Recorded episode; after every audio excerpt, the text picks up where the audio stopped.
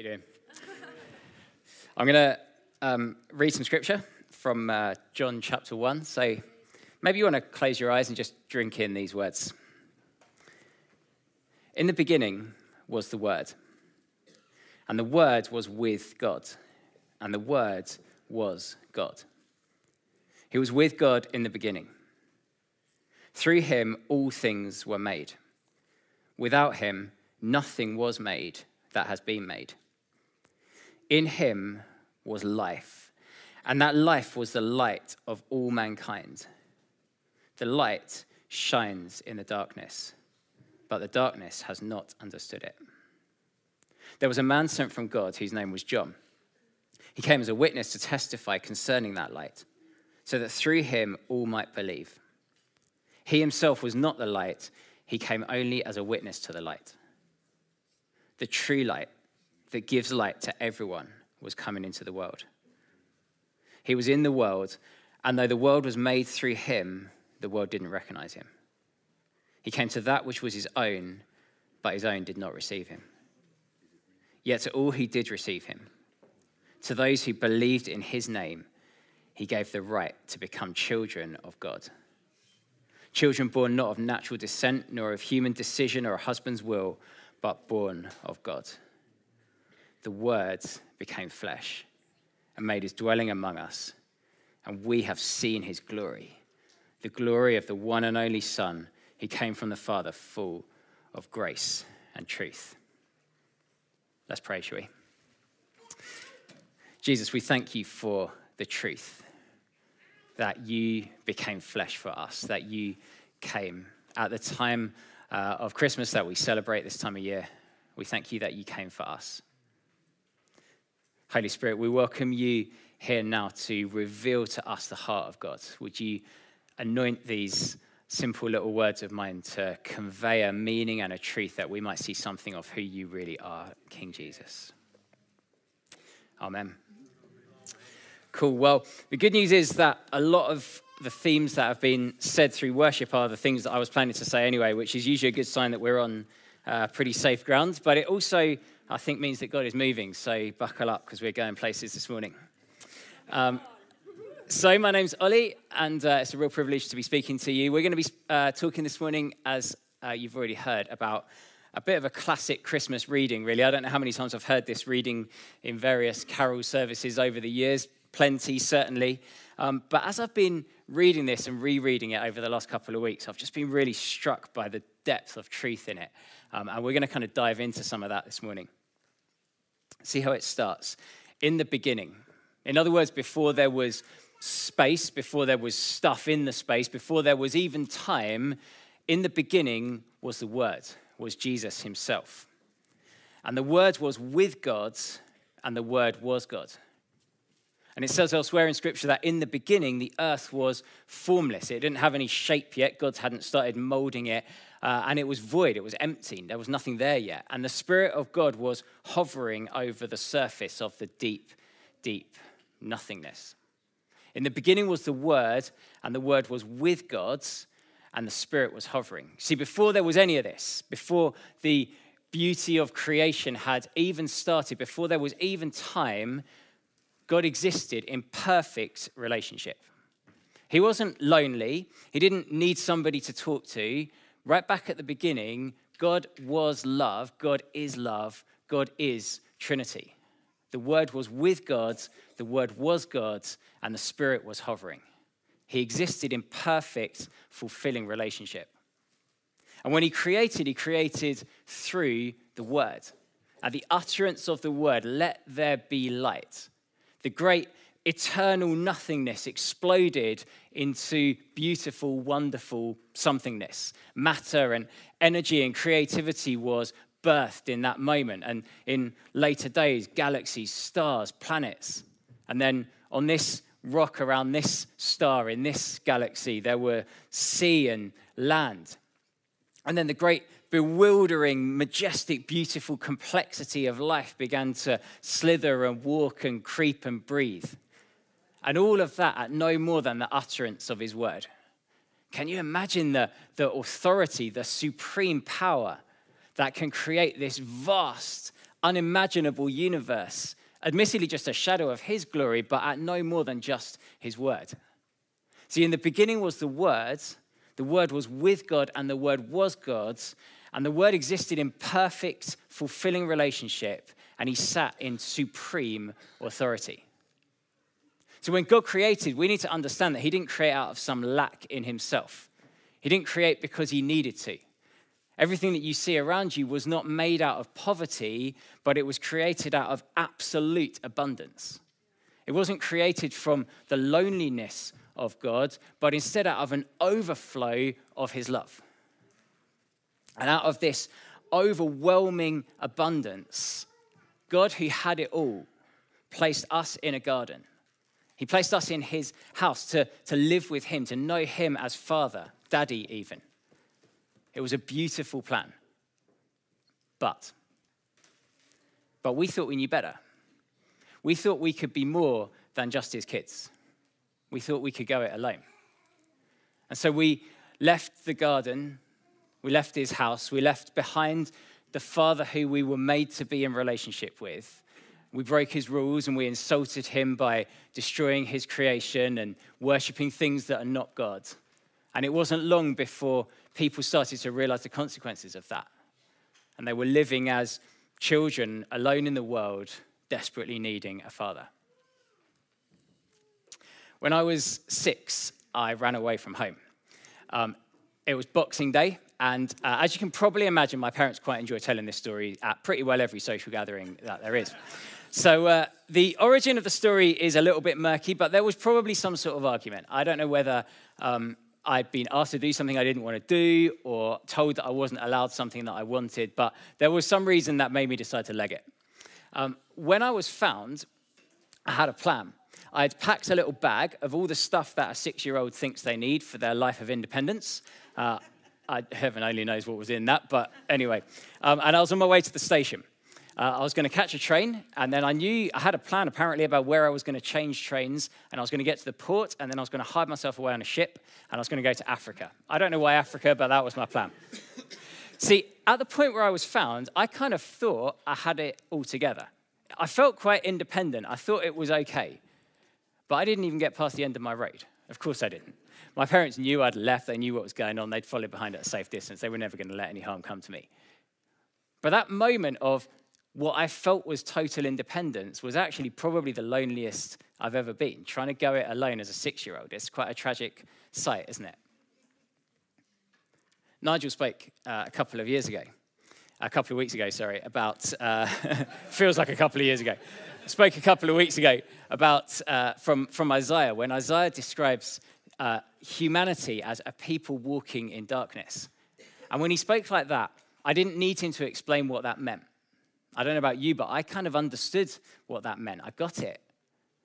Maybe you could pick up a newspaper and read that and you'll understand pretty quickly. But sometimes we don't even need to look outside of ourselves to understand what walking in darkness feels like. We can see it in our own circumstances, in our own life. It is easy to feel alone and lost, like a child who needs a parent, like a child who needs a home and Almighty God. Remember the one who exists already in perfect relationship, who has everything already. Almighty God, who needs nothing, looked at us in that situation, children needing a parent, and loved us and decided to act. Not because he had to, not because he needed to, but because he wanted to, because he chose to, because his character is to love. And his plan was outrageous. His plan was to send his own son, the very word. The word became flesh to become a little baby. The great I am, God Himself, God Almighty, the word who was there before the beginning of it all, took the form of a little baby. To us, a child is born, Isaiah said. To us, a son is given. And in that son is life, all the life of God squeezed into him and the light in the darkness. But as an illustration of how lost we'd managed to get, the light shone in the darkness, but the darkness didn't receive it. We didn't even understand what God was doing. The sadness is this there are countless people in this world who are living independently, walking in darkness, the Bible describes it, trying to go it alone, desperately in need of a father, in need of a home, needing to know the surrounding, loving arms of the Father who made them, and they don't need to live like that. Listen to this. To all who receive him, to those who believe in his name, he gave the right to become children of God. It's a beautiful truth. It's what Christmas is really about. That's the heart of it, isn't it? The fact that the word became flesh so that we can become children of God. Adoption by the only one who can truly meet your needs, the only one who truly knows you, the only one who can wrap his arms around you and be entirely relied upon. Adoption by Almighty God, your Heavenly Father, is freely available to all who believe. So the question this morning is simple Do you? Are you back in his family where you rightly belong? Or are you still trying to go it alone? There's going to be an opportunity this morning, if you haven't done this, to come home, to come back to him. The Father waits with arms outstretched for you. There'll be a chance for that later on this morning. For many of us, though, we have. We have come home. We've accepted Jesus. We've believed. We've been adopted by Him. And as a result of the death and resurrection of Jesus Christ, we've been saved. And as a consequence, we can call ourselves children. Our sins are forgotten and gone, and we are now rightly children of God. We can walk into His presence freely. We have all the freedoms of His kids. We can enter His house we can represent Him. We can go to Him with whatever we need and draw from His limitless resources. And because He's a Father who chose us, because He's a Father who loves us, He is delighted when we come to Him. He loves it when we come to Him.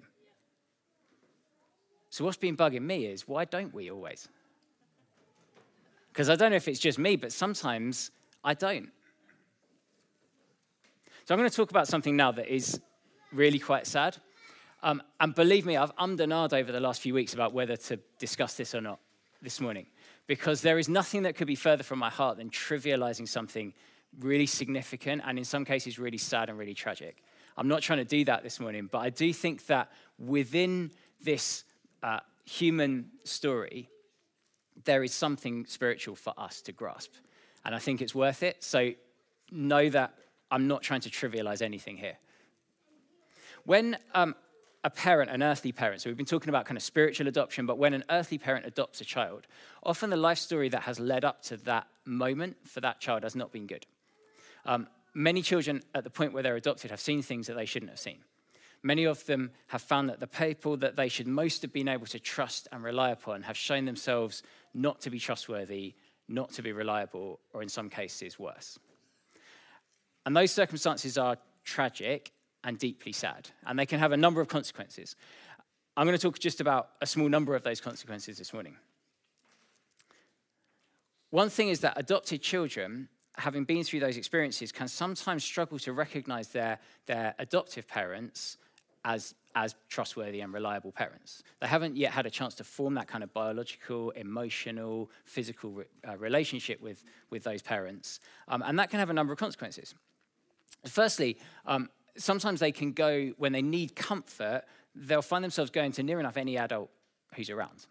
They have a, a parent now who is entirely trustworthy, but they've learned that no single person can be properly relied upon. And so they cast the net wide. Sometimes um, children in this sort of circumstance can find that they, they don't really trust anybody. And so when they need help, when they find themselves struggling, they become ruthlessly independent. I'm going to do this on my own. I can't trust anybody. Sometimes they've learned that because adults can't really be trusted, they've learned that they have to cover up who they really are. They've learned that they have to pretend to be something that actually they're not. Now, the sad thing is that these children now find themselves in a family where they have parents who love them entirely and they are entirely trustworthy. And they can be trusted and they can be themselves and they should come to their parents with needs. But that takes a while to develop. I think you can probably see where I'm going with this. We can be like that in our relationship with Father God, can't we? Although we have a Father who is perfect, more than any earthly father, he is perfect. He has everything we need. He is the only one who can truly meet the needs of your soul. He is the only one who can truly satisfy you. He is the only one with limitless resources. He is the only one who, who will always, always be delighted when you come to him. And yet, so often it's easy for us when we need something to go to other places, to habits, to pastimes, to people, relationships, substances, you name it, there'll be a Christian at some point in history who has gone to that before they've gone to God. Sometimes situations come up in our lives that we need to take to the Father, but before we do that, we try and do it ourselves. I need to get this sorted out. I've got this. I can do it. If I can just muster up enough in me, then I can, then I can do this because I'm not sure I can totally trust God on this. And sometimes we come to Him and we're a little bit worried about what the real us looks like. And so we come into his presence trying to hide who we really are. We're not sure we can totally trust God with who we really are. And so we put on our Sunday best and we come into his presence and pretend like everything's okay. And then when we leave again, we know that it's not. The sadness is that God is the only trustworthy parent, he is the perfect father. Now, there can be a number of reasons for why I think we behave like this, why we feel like this, why this is the first place our hearts go to. I guess maybe things from our past, trauma, pain, things that we didn't understand about the way God responded in the past, unanswered prayers, that kind of thing. But we, it can lead us to the impression that God cannot fully be trusted as Father.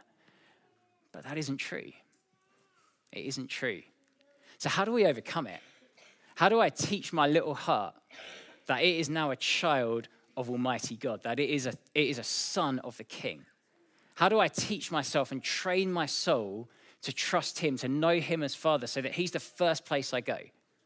So that I don't try and do things on my own, like a six year old trying to run away from home with their little bag packed full of cuddly toys, but instead, that I go to Him, the one who has limitless resources and the one who is delighted to see me. How do I teach myself that? Well, this is a big question. Um, and I've actually got the answer written down up here. So if you're somebody who takes notes in sermons, this is a time to get your pencil out uh, and get writing, okay? Because here is the answer. Ready? How do we teach ourselves to trust God as Father and to know Him as Father? The answer is we don't. We can't. It's not our job. You are not capable of doing that, and nor am I. Here's the thing when adopted parents take children into their homes, they don't sit around passively waiting for their children to love them and, to, and learn to trust them having made all of the first steps, having been through the vetting process, having spent hours in meetings with social workers, having done all of the work to prepare their home and to prepare their family to take children into their homes, theirs is still the responsibility. The onus is still on them. They're still the ones who have to make the first move to love when behavior is unlovable to create a stable, secure environment in which confidence and love and trust can grow. Day by day, maybe. Month by month, possibly. Year by year, more likely. Patiently. And it's like that with us and God. Listen to these beautiful, beautiful words from Romans. Romans 8, verse 14. For those who are led by the Spirit of God are the children of God. The Spirit you received does not make you slaves so that you live in fear again. Rather, the Spirit you received brought about your adoption to sonship. And by him we cry, Abba, Daddy, Father. The Spirit Himself testifies with our spirit that we are God's children. See, we don't do it. We're not the ones who train our hearts that God is a reliable Father. The Spirit does that. God sends His Spirit into our hearts to partner with our souls to help us to recognize He is Father I am his child and I am welcome in his house. And when I need something, he's the first place I should be going because he's reliable. He's the only one who can meet my needs. And we're going to do that this morning. In fact, we're going to do that in just a few minutes. We're going to allow our spirits to join with Holy Spirit as we welcome him to help us to recognize that Father God truly is our Father. I believe we're going to have something of God's love revealed to us this morning as we do this. The truth is this that in the beginning was the Word, Jesus, and the Word was with God, and the Word was God. And that Word became flesh to make his dwelling among us and to allow us to see his glory. The light of the world that shines in the darkness to provide a way for us. That light piercing through the impenetrable darkness of a people walking lost and alone in need of a father. He provided a way for us so that by believing in him, we could be called children of God. And that's the heart of Christmas. That's what this is about. Let's pray together, shall we?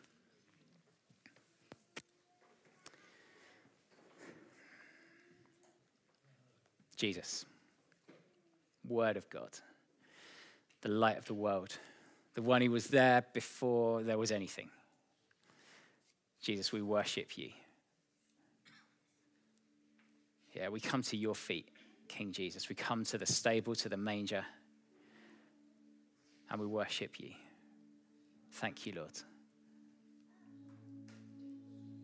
Thank you. Thank you that you've given us the right to become your children. Thank you that we can walk into your presence, that you are delighted to see us.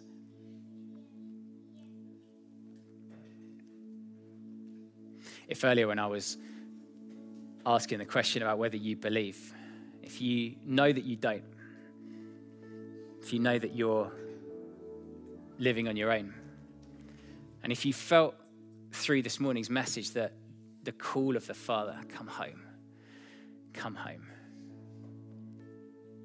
And just close your eyes and see in your mind's eye the Father stands with arms outstretched, waiting to welcome you back.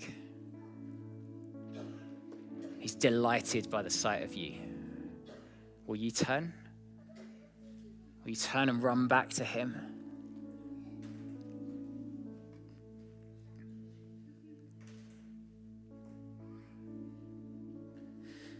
And if you know Jesus,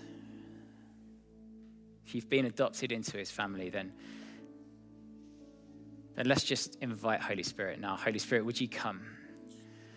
Would you come and minister to our hearts, every heart in this room, from the youngest to the oldest? Would you come and speak to us? Would you come and show us? Show us what it means. Join with our hearts to help us to cry, Abba, Father to help us to recognize that we have been made children, sons and daughters of God.